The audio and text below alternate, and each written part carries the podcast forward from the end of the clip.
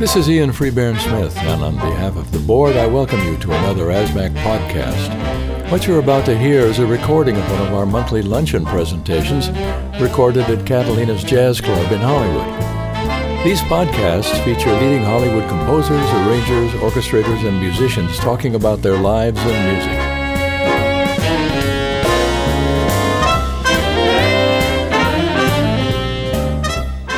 And now, Marlene hey, Heju is going to introduce our speaker of the afternoon. And are you in for a treat?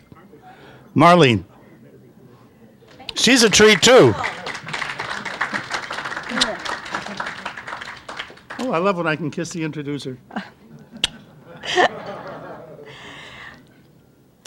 Well, welcome everyone. Today, our guest speaker, Conrad Pope, is a um, very well versed composer, conductor, orchestrator, and also now arranger. I could say I could add to the list. And he started at the New England Conservatory of Music. He studied with Gunther Schuller, among others, but I'm sure he was a, a very uh, well, had an influence on Conrad. And also in Germany. Yeah? Did you study in Germany? I studied in Germany, yeah. Yeah. I went to every country. as a comp- as a con- uh, an orchestrator, he's currently working on Star Wars, uh, but also this year he has, uh, to his credit, Polar Express, and um, that's with Alan Silvestri, right? And Troy with James Horner, and um, let's see, also the NBC promos with John Williams as well, and. I think of him as a consummate composer. I know he doesn't take vacations. I try to get him to, but um, and he's recently commissioned by the Spokane uh, Symphony to write an orchestral piece. So that will be a. That's why he's a consummate composer. He's always working. So may I introduce Conrad Pope.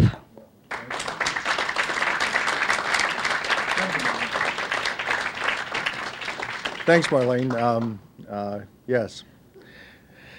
It's a pleasure to be here, and I really um, thank you all for inviting me to talk and share some of my experiences.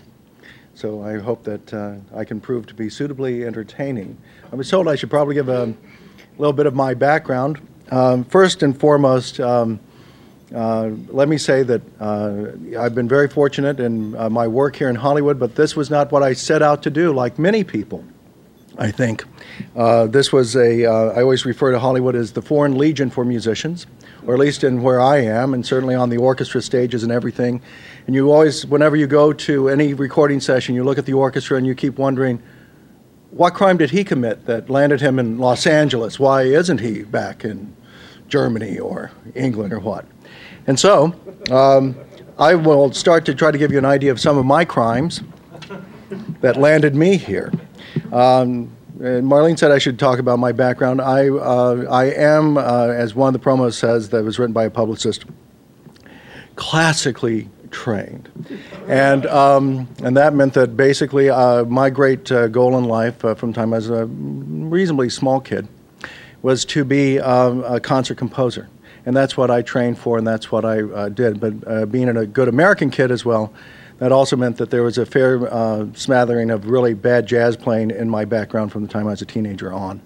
And when I went to the New England Conservatory, one of the reasons I went there was that Gunther Schuller um, had set up a pretty progressive program uh, for mm, for all kinds of music, not the least of which was um, uh, the jazz department, and I uh, did my performance in the jazz uh, department there, and uh, played with uh, the only.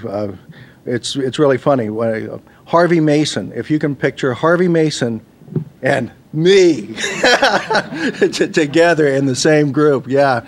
I'll tell you one thing is that um, one of his friends, Stanton Davis, I once took a solo, and I remember Stanton looked at me and he said, Be a plumber, man. Be a plumber. and so with that, I thought, well, that's, that sort of says it all right there. And um, and so from there, I basically, uh, you know, I graduated and I did um, went from there to uh, the Hochschule for Music in Munich, where I studied with a gentleman named Dieter Acker, who was a very good um, uh, composer in ways and blah, blah, blah. And then I went from there to Princeton University, where I had a master, I got my master's degree um, and was offered a job to teach theory and composition um, before I got my doctorate at Brandeis University. And that's when uh, my first step toward joining the Foreign Legion began, is when I took that job to go and uh, teach at Brandeis University. And uh, I did that for eight years, uh, throwing myself wholeheartedly into, uh, you know, uh, to what I did. And I didn't get tenure. And then that set me on a path west. I went to Wisconsin where I taught composition there. And I'd grown up out here. And, uh, and I, I thought, well, I had a, grant from the New York State Arts Council to write a piano concerto, and I thought, you know what, screw New York, I'm going to move to LA and see if I might be able to reinvent myself. And so, one of the reasons I never talk about my background, I'm just giving you a thumbnail sketch here, I don't want to bore you too much, is because I learned a very important lesson once I got to Hollywood. Is that I put up a resume and I started to try to get work. And I'll just, I, I won't even use the initials. I remember one time I tried to get a job orchestrating for a very great TV composer. And I remember I sent my materials off, waited, called, very nervous. He picks up the phone. I said, This is Conrad Pope. Have you received my materials? And he said, Yeah, I was reading your resume. And I was sitting there going like, I can't believe somebody that went to Princeton University is calling me for a job. You know what? I didn't get out of high school. I can barely read the treble clef. And look at me. I went to and it just kept going and going and going. And I remember sitting there going, one, I learned two things that day. One, never try to talk to anybody uh, about music that can't read the bass clef as well as a treble clef. Okay? Very important lesson. That's what. And the next thing is that the next time somebody said, Hey, did you go to school? I said, Yeah. And they said, Where? Back east. so that was uh, the first time I was sitting there thinking, this is exactly, uh, and that's what I loved about the place, is that I didn't have to relive my, my past um, uh, failures due to my own hubris in the concert world. And I could just sit there and meekly take on any job at all. And as long as you've had your ego death, which I think I sufficiently had, I found this to be a remarkably welcoming place for me to do other people's work. And so that was how I basically got my start in the business.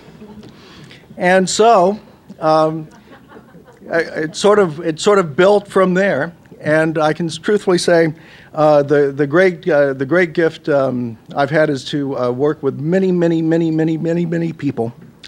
And, um, and I've been able to uh, enjoy having a life in music. And so uh, my background didn't quite take me to where I thought it was going to. But to quote a line from a movie uh, that I recently worked on, The Polar Express, Tom Hanks said, Remember, the important thing is not where the train's going, but just getting on board. And I kept thinking, I'd never tell my kid that. You know, I mean, that's, that's know where it's going, okay? You might, you might end up on the phone with somebody that can't read the bass clef. And so, um, I, I, sort of then, uh, once I got to, I mean, that was about 16 years ago. I, am getting to an age where time sort of stops. You know, I, you know, I, right now I've got to turn the, uh, the glass over. So I've been here basically 16 or 17 years, I guess it is. And um, and I can truthfully say, um, as I, if you're more, if you're interested, I can tell a bunch of other stories. Um, I basically always say I, started working at the bottom of the bottom, uh, tried to work my way up to the top of the bottom, and uh, then once I did that, I was uh, taken uh, pity on by uh, a gentleman, Arthur Morton, who was Jerry Goldsmith's um, orchestrator. And, um, and Arthur was sort of my mentor in getting my life going, so to speak, at the um, what one might call the bottom of the top.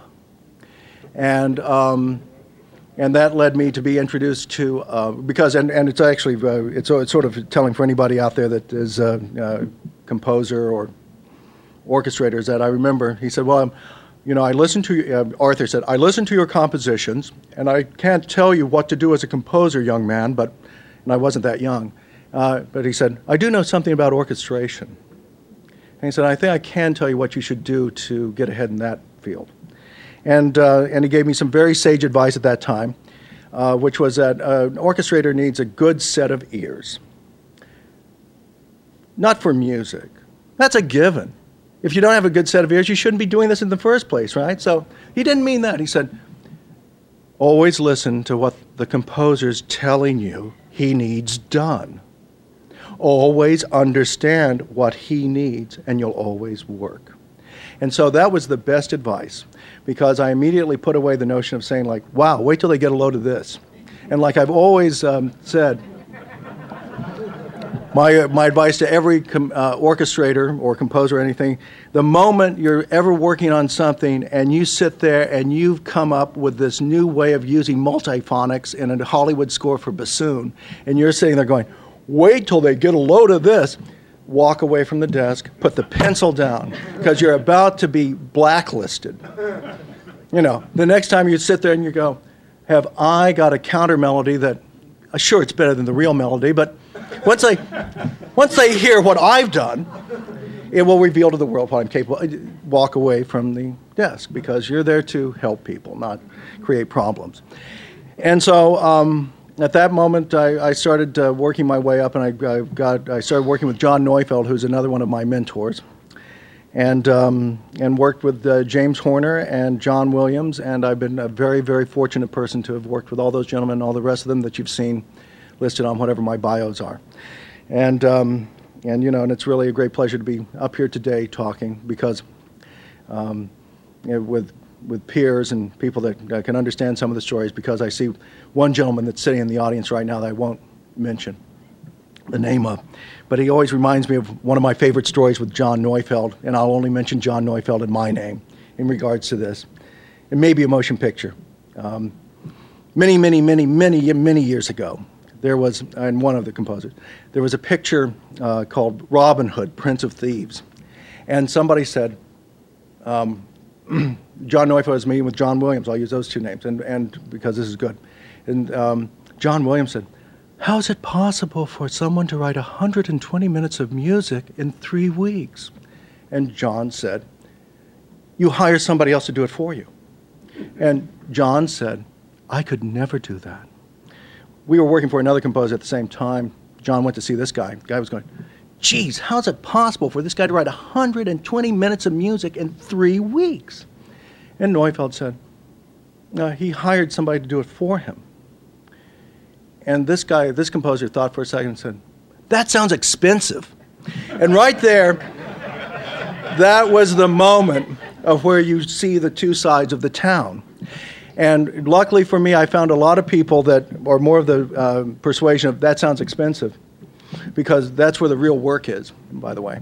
Um, and, that's, and so, in any case, uh, that set me on my path of working for all kinds of people, and I've uh, been able to see the business change from uh, people that used to uh, basically write lead sheets, perhaps, to people that now use only computers, and there are even terms of uh, mouse composer and all the rest of this that uh, people on my end of the business still uh, use.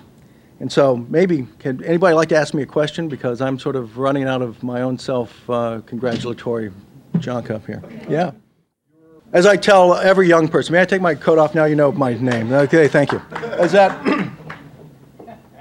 you can actually have a, a great career in this town if you can do three things. And Arthur Morton told me this too. I, and I always remember that. That's why I'm always early for everything. He said, show up on time, because if you're late, they're going to start wondering what else the hell you can't do. Not good, right? So show up on time, do good work, and keep your mouth shut. And what you find out, everybody's so talented here, they can do at least two of those things. And it's, the, it's that third thing that they can't do. They can't shut up. They can't stop having that great idea about the multiphonics on the bassoon and letting everybody know that they did that, you know, that kind of thing. So, no, actually, I, um, I'd had my ego death. And I also learned that actually the way to be the most interesting person to anyone that you ever meet is to shut up. It's very simple. You'll become the most brilliant person any composer ever met if you just sit there and go,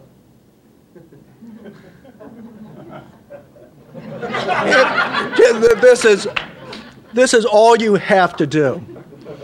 In fact, uh, I always loved that uh, John Neufeld once told me, he said, You know what, uh, Conrad? It, we, it took us five years before I ever found out you had an opinion. That's true. And so I think that it's very good to, they don't hire you for your opinions, they don't hire you to be told a joke.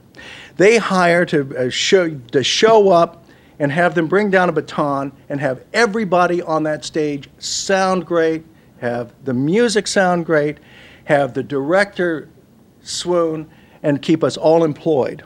Because this really is like working on board a ship, is how I view it.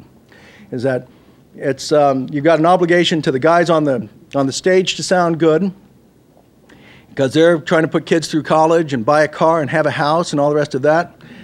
It's, up to you to make sure that the whole team uh, succeeds in this business where you're always trying to guess somebody's favorite color.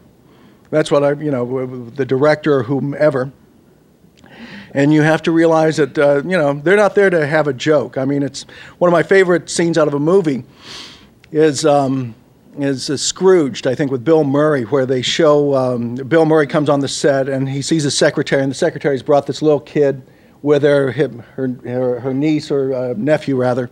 And Bill Murray runs over to his secretary and said, What's that kid doing here? And, and, and she goes, Well, I thought it'd be great for him to see how much fun it is to be on a, on a TV set. And Bill Murray says, Look around you. Do you see anybody having fun? And everybody's, uh, they pan and everybody, like this. And so, yeah, this is not a business to have fun in. It's a business to uh, make the music, make everybody uh, uh, uh sound good, and then come to functions like this and uh, tell a few jokes and blow some steam off.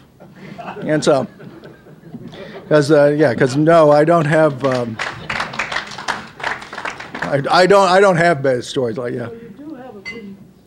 Oh, sure, but you know, the, no one's paying me for my damn opinions. I, and they don't need it. And I'm and look, I, my other thing is that look, if if what I thought was so great, I'd be further ahead in the game myself. And so, you know, maybe it's uh, much better because one of, on one of my detours is that I don't mind saying it, as I see another friend in here, uh, two friends actually. I used to uh, to get started at the bottom of the bottom of the top well, actually, this is how I got started in the friggin' bottom of the bottom, too. Is that uh, one of my things that I, I don't mean to offend anybody, I always say that Hollywood's an inverted pyramid of that. It goes from there are more composers than there are orchestrators, then there are copyists, then there are proofreaders, then there are takedown people. And what's really great about takedowns is that the way how you can get, so I tell everybody that gives me a call, you go, I want to get started in the business. And you go like, why? Why don't you, you know, leave now? You don't want, you really don't want to do this. Uh, but if you may, if you are successful, call me, okay? Um, um, I, I, sit there and go, one way to get started is that what's great about doing takedowns and sound alikes is that you're just like the friggin' musician on the stage. It's either right or wrong. It's either A or A flat. There's, not, there's no room for discussion. There's no room for BS. There's no room for, well, I know it should be A flat, but that's such an obvious choice.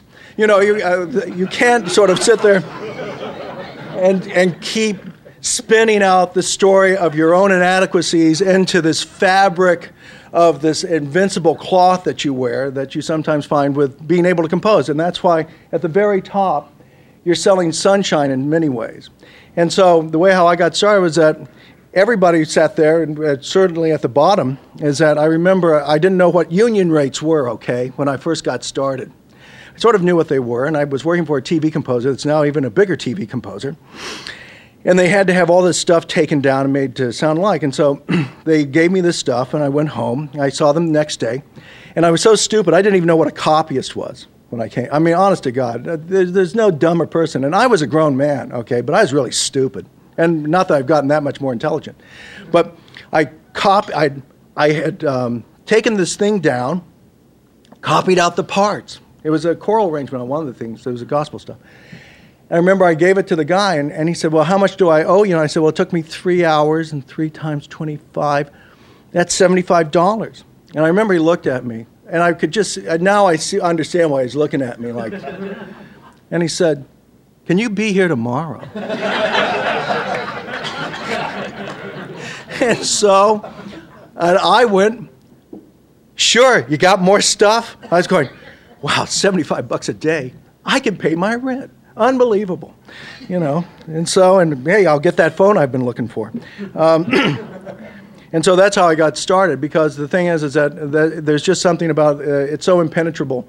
And so I do tell people if you can get at some point where the closest you are to right or wrong note, up or down, that's really that's where the rubber hits the road here. And uh, through that, I got a job over at JoAnn Kane's. And Joanne used me for takedowns and sound alikes and junk like that and proofreading. And then I went to what those of us that have been fortunate enough to have done something like this, which is at the very, very bottom of the business. I mean, when I tell people, well, I proofread, you generally have the reaction like, you're kidding. How could, how could you possibly? That's an awful job. And I would say, I always go like, yeah, you're right. It's an awful job. I got to see work by Eddie Powell, uh, by really uh, magnificent writers, and I got to see the work of fools as well. And I got to have a whole, have it spread before me the, the, the absolute uh, brilliance of this town and the absolute folly of it. Just, I mean, amazing, you know, people that you would sit there and you go like, who'd you study music with? Charles Ives? You know, Christ. I mean, you uh, a key signature of a flat and a sharp. Well, makes some sense. To Bartok, maybe. you know. And if, no offense to anybody that's played any of the Ligeti piano etudes, I know those too. Um, and so, what I found as great preparation for me is that if you have no ego, in a sense, and if you sit there and go, there's something to be learned from the very best, which there is. I mean, mind you, I, I think of uh, my time with uh, those of us that have been there, call it JKMSU, JoAnn Kane Music Service University, is that you see everybody's work in town. And that was a great uh, education to me. And then the best thing was that Mike Melvoin was there, sort of uh, filling in, testing out his new material before he'd uh, go play a gig and he was proofreading. They, we had such a good time, they put us off in our own office because all we did was talk and tell jokes. So uh, I knew my days were numbered then. Thanks, Mike. Uh, no.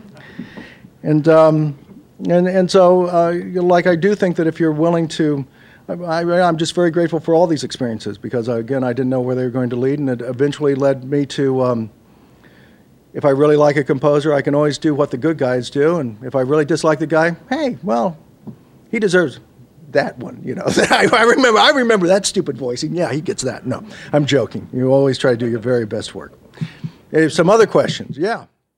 Oh yeah, no. Well, look. I mean, music is a thing that attracts all kinds of talents, and it takes all kinds of abilities and all kinds of sensibilities to produce good, great music. I mean, and you can have somebody that is an absolute mm, nowhere musician in a way. Uh, I mean, the great thing about I, I, won't I won't mention the composer's name, but he basically said, if I may paraphrase him, without Apple Computer, I wouldn't have a career. You know, that's and you know, sort of go and God bless him. I mean, here's this guy that actually has no musical background. I've never talked music with him because he doesn't read the bass clef. In fact, I don't think he even reads the treble clef. But that's okay. He has he reads the dollar sign, which is much better than any of those other clefs. And, um, and I would say that what you have to do again, what's the challenge as, a, as an orchestrator is somebody uh, like myself, that I view myself as being, um, mm, because of my experience, I don't have a, uh, I try to, again, like Mr. Morton said, uh, da, da, da. I, I, just want to get to this is that I try to take every composer, whether or not he's got pencil and paper or MIDI or whatever, I sit there and go, what's great about what you do? And I mean, when I say yes, I'm going to work for somebody, I don't say yes and go like, wow, am I working for a moron? If I thought that, I would never take the job. I always sit there and go, what's great? There's got to be something great here. There's always something great there. And it's a challenge for you to find it. And so I would say, yeah. So, uh, but now to get back to the point of your thing is that, look, I'm working for a guy that uses pencil and paper right now. And I prefer working for him because a number of things, a number of professional issues. Namely, one, I'm working for John Williams. We're doing Star Wars. This guy knows how to sketch, okay? He writes all of his friggin' music. I don't have to do any of his work. I haven't been hired to do his work. I've been hired to do my work. My work is to sit there and go, two oboes, yes. Oh, maybe the core would be better here. That, but you know, but John has gone. I want some damn woodwinds on it. Okay, and this is what it is, and don't add any damn notes. And you know what? I don't need your help. I need your help to get the score out. So I'm sitting there just making sure I'm balancing the orchestra. And it's just a very high, it's a secretarial job. I like that because I'm doing my job, I'm not doing his job. Then it goes from the gamut because there are also pencil and paper people that basically go, you sit there and go, uh, uh I'm reminded of Schoenberg's admonition to John Cage when he studied with him at UCLA, in which uh, Schoenberg, let me put this down. Schoenberg picked up a pencil and he said, You know, you should use this end of the pencil more. and so, and of course, Cage, in, re, in, re, in, giving this out, had, had said, and he took that advice, and of course, we have the uh, 4 minutes and 33 seconds of the thing. but, you know, no, there are pencil and paper people that you sort of sit there and go, you should use that more.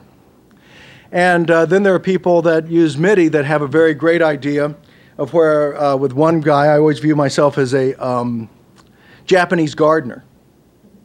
Because one guy I worked for many, many years ago, this is when I first thought, he reminded me of, of a child, you know, like a four year old. You know, when they start to make a painting, and they sit there and they go, Mommy, Daddy,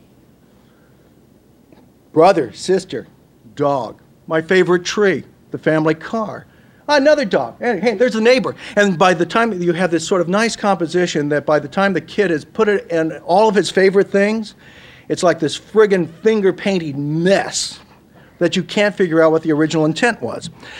And with MIDI, what's that's made as possible is for a number of guys to always sit there and have so many brilliant ideas that you don't know which one to pick because it's just an embarrassment of riches. And so one has to sit there and begin to sort of filter out and get an idea of what really works very well. And this one guy is a friggin' genius. Um, I, I, don't want to ever work for him again because, like I say, I tend to like my geniuses dead, like Mozart, Beethoven. Working for live geniuses can, I mean, it's just, it's God, you know, it's just, doesn't pay that much. Um, Uh, the, but there's a uh, but there's one guy that does the MIDI stuff that's really great that I've worked for. I don't mind mentioning his name. I mean, the guy's just one of the most spectacular musicians, and it's so dead on. And that's James Newton Howard. James Newton Howard is a, re- a phenomenal. I mean, this guy's a genius. He's uh, remarkable. Uh, has the, the most remarkable tonal memory I've encountered in town and also is coupled with extraordinary facility as a keyboardist. And this guy, and he knows the orchestra and he hears so uh, precisely, uh, both harmonically and in terms of the orchestra. And this guy can just sit down and he just lays stuff over. You know how a lot of guys sit there and go like, eighth note, click. 16th, 16th, 16th, click, click. And they step it in, and then they go, now I have to copy that to here. James will do these incredible 30 second runs, like boom, boom, and he'll sit down and do it in the flutes and then we'll play the same thing in real time against the violins. He doesn't copy, he just plays, plays, plays, plays, plays. And it's just, it's just remarkable. And the challenge there is to make it not, make sure that the orchestra sounds with this thing, and, and it's all there. And so he's as precise as John Williams, except with MIDI. And uh, the only thing I would say is that it has gotten to the point where, like I said, there are things that people refer to as mouse composers where you get uh, thing, people that work basically in Pro Tools, and they give you stuff where you have to transcribe everything, which is no fun. Trust me, it's no fun. Uh, you know, it's more fun to sit there and go like, oh, that's that chord, and that's that chord, that's that chord. Oh Christ, now I have to write it down. Um, and so I would say that the uh, the major thing that's happened is that it's made um, MIDI, it's like anything else. If the person actually has a musical education, has some idea about music, has some idea of the range of the violin, as opposed to the uh, how far the sample goes on the on the damn keyboard, um, it, it can be a very wonderful gift, and it's certainly a powerful tool for directors and as well as composers to see how their music's living in the environment of the film that they're scoring. Um, but I just encourage everybody to basically have love music enough to know a little bit about it because the more you seem to know about music, the more it rewards you. And to me, it's more the, the question to me is that how can somebody be in music and not know more about it in a way, or just see it only from their angle?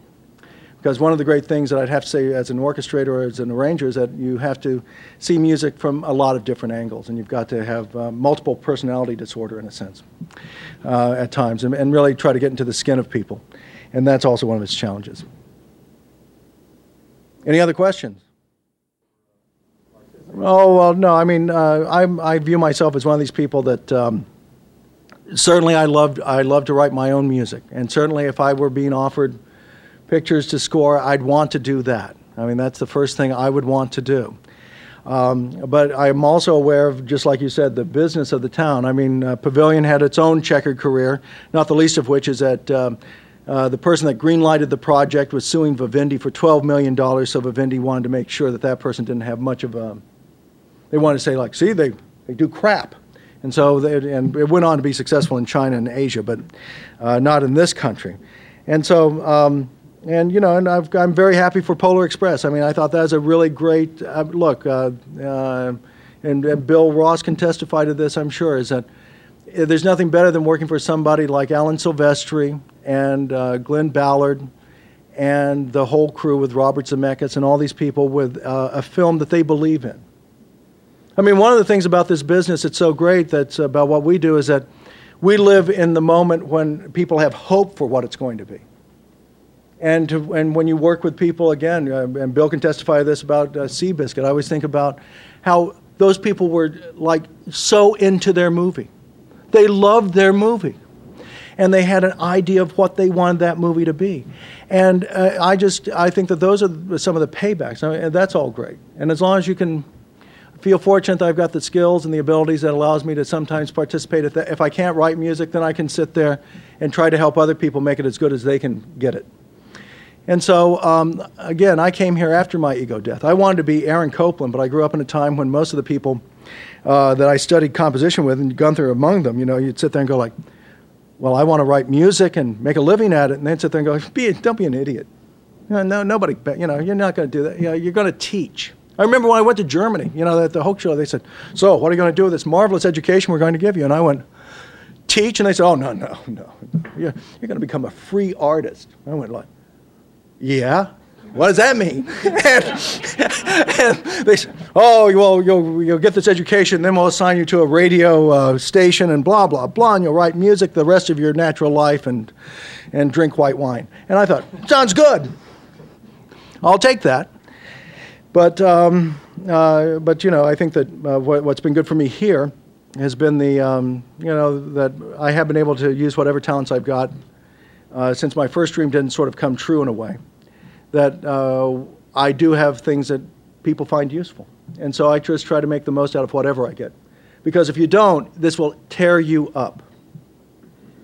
I mean, if you sit there and seethe all the time about uh, what, you what you want to do and you're not doing and everything else, this, this can just kill you. And people don't need that either, you know. Any other questions? Yeah. Favorite score I've probably worked on is God, that's hard. Um, because they're, they're so different. Um, but I probably my the score that I, I have a nominal uh, relationship to, again because of JoAnn Kane, and that's what's remarkable, um, is Schindler's List. I guess that that's my favorite score that I have something to do with, but not not orchestration. I was actually uh, used as a Yiddish expert. They said they said yeah me yeah. How's that? Uh, because they had all this stuff. Uh, and yeah, yeah, they, they, had all this stuff. They said, you know, we got all this stuff from Israel, and like, here's the Yiddish, here's the music. They, what goes with what? you know, and so I would say, well, oh, this goes with no, no, no. And so I had a minimal, but that's the, probably the favorite score I've been associated with. One of my favorite movies, and again, I probably won't meet most people's things I've had a little bit to do with was uh, Seabiscuit. I, was, I just loved that movie. I just loved everything about it. I loved how it looked. I loved blah blah. I loved it. I read. I'd read the book. I loved the people, and for some reason, I music. I'm not. I you know I have no comment about the music in a way. Um, but I do think that that's one of the uh, best films. But uh, look, I've worked on AI. AI, is like my favorite. Yeah, that's right. I love that score. That's a great score. Because John always uh, seems to what's great about working for somebody like uh, Williams is that you get to see a real musical storyteller at work. Somebody that really knows how to tell a story in music, how to find the emotion of a scene, how to accompany people, and how to uh, have a vocabulary rich enough that it really makes the movie just lifts it all, right, right off the screen and into your heart. Um, a movie uh, my girlfriend and I saw recently, um, Sideways. Well, you know, God Almighty, the best music in it was by Bill Evans, and doesn't even get credit. You know, my girlfriend was saying, "That's Bill Evans." And I was going, "Yeah, well, boy, yeah," because suddenly the the harmonies seemed to go where they were great and nicely voiced, and there was really good notes, and and the strings came in, and before that, it was sort of like vamp, vamp, vamp, vamp, vamp. And you sometimes wonder if there's a place for uh, the music like people like me like to work on, like we like to work on real substantial music. It's a lot of fun when uh, you sit there and you go like, God, how did that guy think to put that note in the bass? Because I know, I mean, I always, I used to think that when I was a kid with Beethoven. You know, I'd think about uh, like the Seventh Symphony of Beethoven and, and just go like, Christ, how did he think to get to there? from that or just juxtapose that. And that's really one of the payoffs here is when you work for people that just surprise you.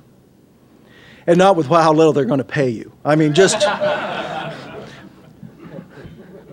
you know, but with, with what they do. So, AI, that's a thank you for my, because it's, I'm getting old. Did you do Catch Me If You Can? Yeah, I worked on that. That showed a whole different side of John. Oh, yeah, well, or. Jazz piano playing. Yeah, and, and, and also The Terminal. Just an extraordinary uh, score.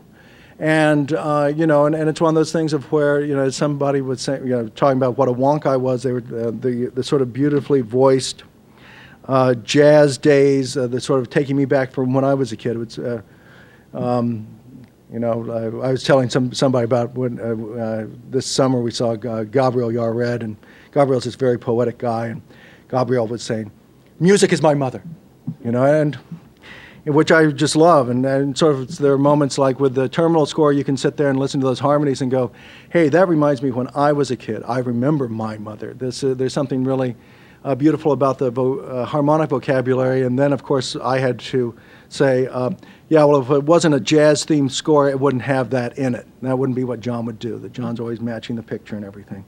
But uh, we have gotten to a point where uh, the music I work on for a lot, if it's not John Williams and it's not um, a lot of guys, it, it's not a lot of fun. It's because uh, right now we seem to be in the new dark age of film scoring in a way. Um, and we'll see where that goes. All I know is that I've got to go with it. That much I, I, I do advocate. You know, always go, I got bills, I got, got dreams, hopes, plans. And so I do that. Yeah, somebody else? Dave. Yeah, I was just uh, wondering the contrast. Uh, I would got to say I was very disappointed uh, when I went to the Hochschule in Munich um, because uh, you know, God, I got some story. I, yeah, but that that isn't about music, is it? Um, uh, let's see. the, about, no, I, I remember. Uh, you know, I went out. Um, they, they give you a series of tests, and I think that this is also this is a whole other area about musical education that one can get into. Um, uh, but you know, I remember I was sitting next to this Austrian girl who wanted to study organ, and we were sitting out and we were going to take our theory test, you know, and oh, how are you, how are you, blah blah blah, and she then says, yeah, if I don't pass if I don't pass these tests, I'm going to go kill myself, and I went, yeah, I'll, I'll join you. Let's go drink ourselves to death. Ha ha ha. And then I realized she was serious. She said, No, this is my last chance if I don't make it. And I was going, God, you're out of your mind. But it was very, very serious for, for her and for the other people. And what I noticed is that if you took these tests and if you passed all the tests, guess what? You didn't have to take a friggin' class. It was like unbelievable. And that's one of those things where it's, you know, they, they base your, um, what I did is I just studied piano. Yeah, when I, you know, I, I, they gave me a theory test, and I remember these fellows uh, sitting down, and the theory test was all at the keyboard. And they had a little theme, and you had to improvise a theme, and then, okay, well, now can you uh, go to convincingly to a second subject, and blah, blah, blah, and what would you do for it? And so go, and I was going, oh, I don't know. And the, uh, what I won't say is that a family friend had taken me out before for lunch and had gotten me totally plowed with booze And then uh, he was a doctor, so then he gave me a bunch of amphetamines to knock me out of it. So I was sort of flying high, you know, and I was going, oh, this is all great. And, you know, and they sit there and uh, um, then they give you an ear training thing and you take down all that junk and they dismiss you. And then uh, I didn't have to take a damn course. So how would I contrast America with, and I got to tell you, I, I, I'll say that even at New England. I mean, I showed up there and I basically only had like one year of instruction because if you can do certain things in music, people assume you know what you're doing or you know something. And that can uh, be the, that, you know, in my case, that certainly wasn't the case. I mean, the only time I ever learned what the hell I was doing is when I finally got a job teaching. And that's what I did at Munich. In fact, one of the things I had to do is I had this Polish guy. This sounds like a joke, and it's not. And, you know, please. they said, you know what? This guy's got to write some motets. 16th century counterpoint. Um, you know that. Yeah, you know, I failed that three times. No. Um, I, would studied, when I grew up out here, maybe I should say this. Um, Hitler's gift to America was some astonishing musicians. You know, people that I studied with from the time I was a little kid. And of, course, I didn't realize. I just thought they talked funny, right? Because, you know, as a kid, you're sitting there going like, where'd you learn to talk? Are you from Kansas? No. Um, And so I'd studied with a, a student of Hindemith's here, uh, who had under, unfortunately written a, an opera based upon, um, you know, Pfitzner wrote a, the, the uh, opera Palestrina. Well, he wrote one called Beethoven, which I thought was misguided from the start. The idea of having a principal character that's deaf. It's okay, Heldentenor. Um, but uh, you know, is that uh, I'd studied all these things, and so uh, I was assigned to this Polish kid to teach him 16th century counterpoint. And I just remember sitting there, and it was like a joke. I mean, I, I would try to teach him, and he would keep going, Fantasie, Fantasie, you know, and I was going, calm down. And, he, and then he would get very serious. He said, You don't understand. First, you have discipline. And you learn this discipline because then you break it. You break the rules, and you open up this whole new world of fantasy, fantasy. And I was going, God Almighty, calm down. But it was of this era in which, you know, there's this notion of that I will become very strict and know everything. And then I will become an iconoclast and shatter the expectations of the world with this new way of putting music together. And I was, God Almighty. So that's how I would contrast it. It was great to uh, sit around and make music with people. They were some great musicians. I think the brass players should not have smoked so much dope.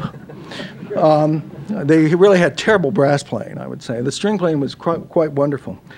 And, um, and let's see. And then the other thing I want to say is that, frankly, most of the things that have put me in good stead here in, in terms of my career, I've got to say, is that uh, generally I would say my musical education up to the age of 16 has helped me far more in dealing with Hollywood than anything I learned at any of the rest of these schools. Now, then I will say, um, for me as a, a person, as a musical person, I have my own interests, my own things that were developed perhaps by that education. But you know what? They don't have anything to do with my daily grind here, or even some of the music I'm really interested in now. And so, uh, you know, the major thing, like I'm, I'm on the board of advisors for the um, New England Conservatory at this point. You know, you know so yeah, good. Um, and but you know, like I always tell them, I mean, the major things that I think are are of use are play an instrument well enough to have played with people, and good have good ears.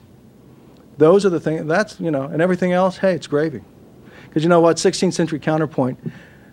Uh, I like it, but um, you know. Uh, most of the people I'm working for, you know, like I said, if they don't even forget the alto clef, you know, I mean, these guys, they're not reading, you know, you sit there and go, yeah, you know, you're just not, uh, so, um, God almighty. So I, yeah, so I would say the major thing is to love music and, uh, and get it in your ears and in your heart. Yeah, somebody else. Anybody else? Yeah, Ken. Is there anything you want to do that you haven't? Yeah. Like specifically in, say, the film world. Oh yeah, I mean there are tons of things. I mean you know, uh, that's one of the reasons to show up every day on the job if you're lucky enough to work here. Is that, um, uh, you know, it's not just you'd like a chance to write for all kinds of orchestral stuff and uh, do things. Um, but you know, I would just say every project's different. It's always different. I've found, uh, you know, Polar Express was different than Troy. I mean, Troy is different than Harry Potter, the Star Wars, even with John. It's that's uh, different. Or if you're working for Danny or any of these people, it's always, always different. Every day is a different thing. And so there's a lot I want to do, but I think the be- best thing is that I'm allowed to do something. And maybe what I want to do, I'll find in these op- other opportunities. But it is hard to uh, maintain, uh, you know, a career as a composer is a much different thing than a career as an orchestrator slash arranger slash um, general uh, slave, you know. Um, and, uh, and it takes a lot of time that one has to devote to that. You know, if it's something you seriously want to do, that's what you should really pursue in a different way. Um, I think, uh, well, you know, I could go into the whole. I mean, it's it's like one of those things of, uh, you know, like one of my relatives. What's the old saying? You ask them what time it is, they'll tell you how to build a watch. And uh, and I, I'll, um, I'm, I'm afraid. I mean, I can sort of pinpoint it, but I suffice it to say, I, as a young person, I was, I, you know, and I, for what it's worth, I was very, very, very lucky. But as a young person, I didn't realize I was lucky. I thought you know, uh, like Gunther was always very good to me. And I, you know, look, I mean, I was, I was with Gunther Schuller and a bunch of big, big shots um, um, in American music. and I really thought, well, um, I just had too big an opinion of myself. That's what I would say. And I had too much hubris about what I was doing. And uh, from that led to some very misguided steps and some uh, heated words with some very important people and a bunch of stuff. And so uh, I suddenly went like, this ain't happening for me. And I thought, join the Foreign Legion. Go back. I knew a mu- I'd grown up with a music editor that's out here, and I remember, like I say, if I had known then what I know now, I would not have come because she said, "Oh, they need all kinds of musicians," and I was thinking, "Oh, they do."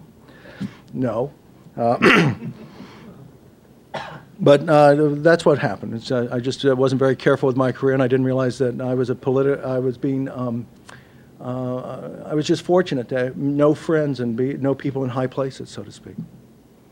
That's very important here. Now, if look, if I'd had Hollywood first and then gone to the concert world, I'd have a much different uh, set of opinions about everything. So, because uh, you know, here, you know, I'm, I'm fortunate to know the people I do know. But it was about, I was like about 33, 34 years old when I figured that was not going to work out. So, any more sadness? it's all worked out fine. The saddest thing is that you stopped talking. Yes, well, thank you so much.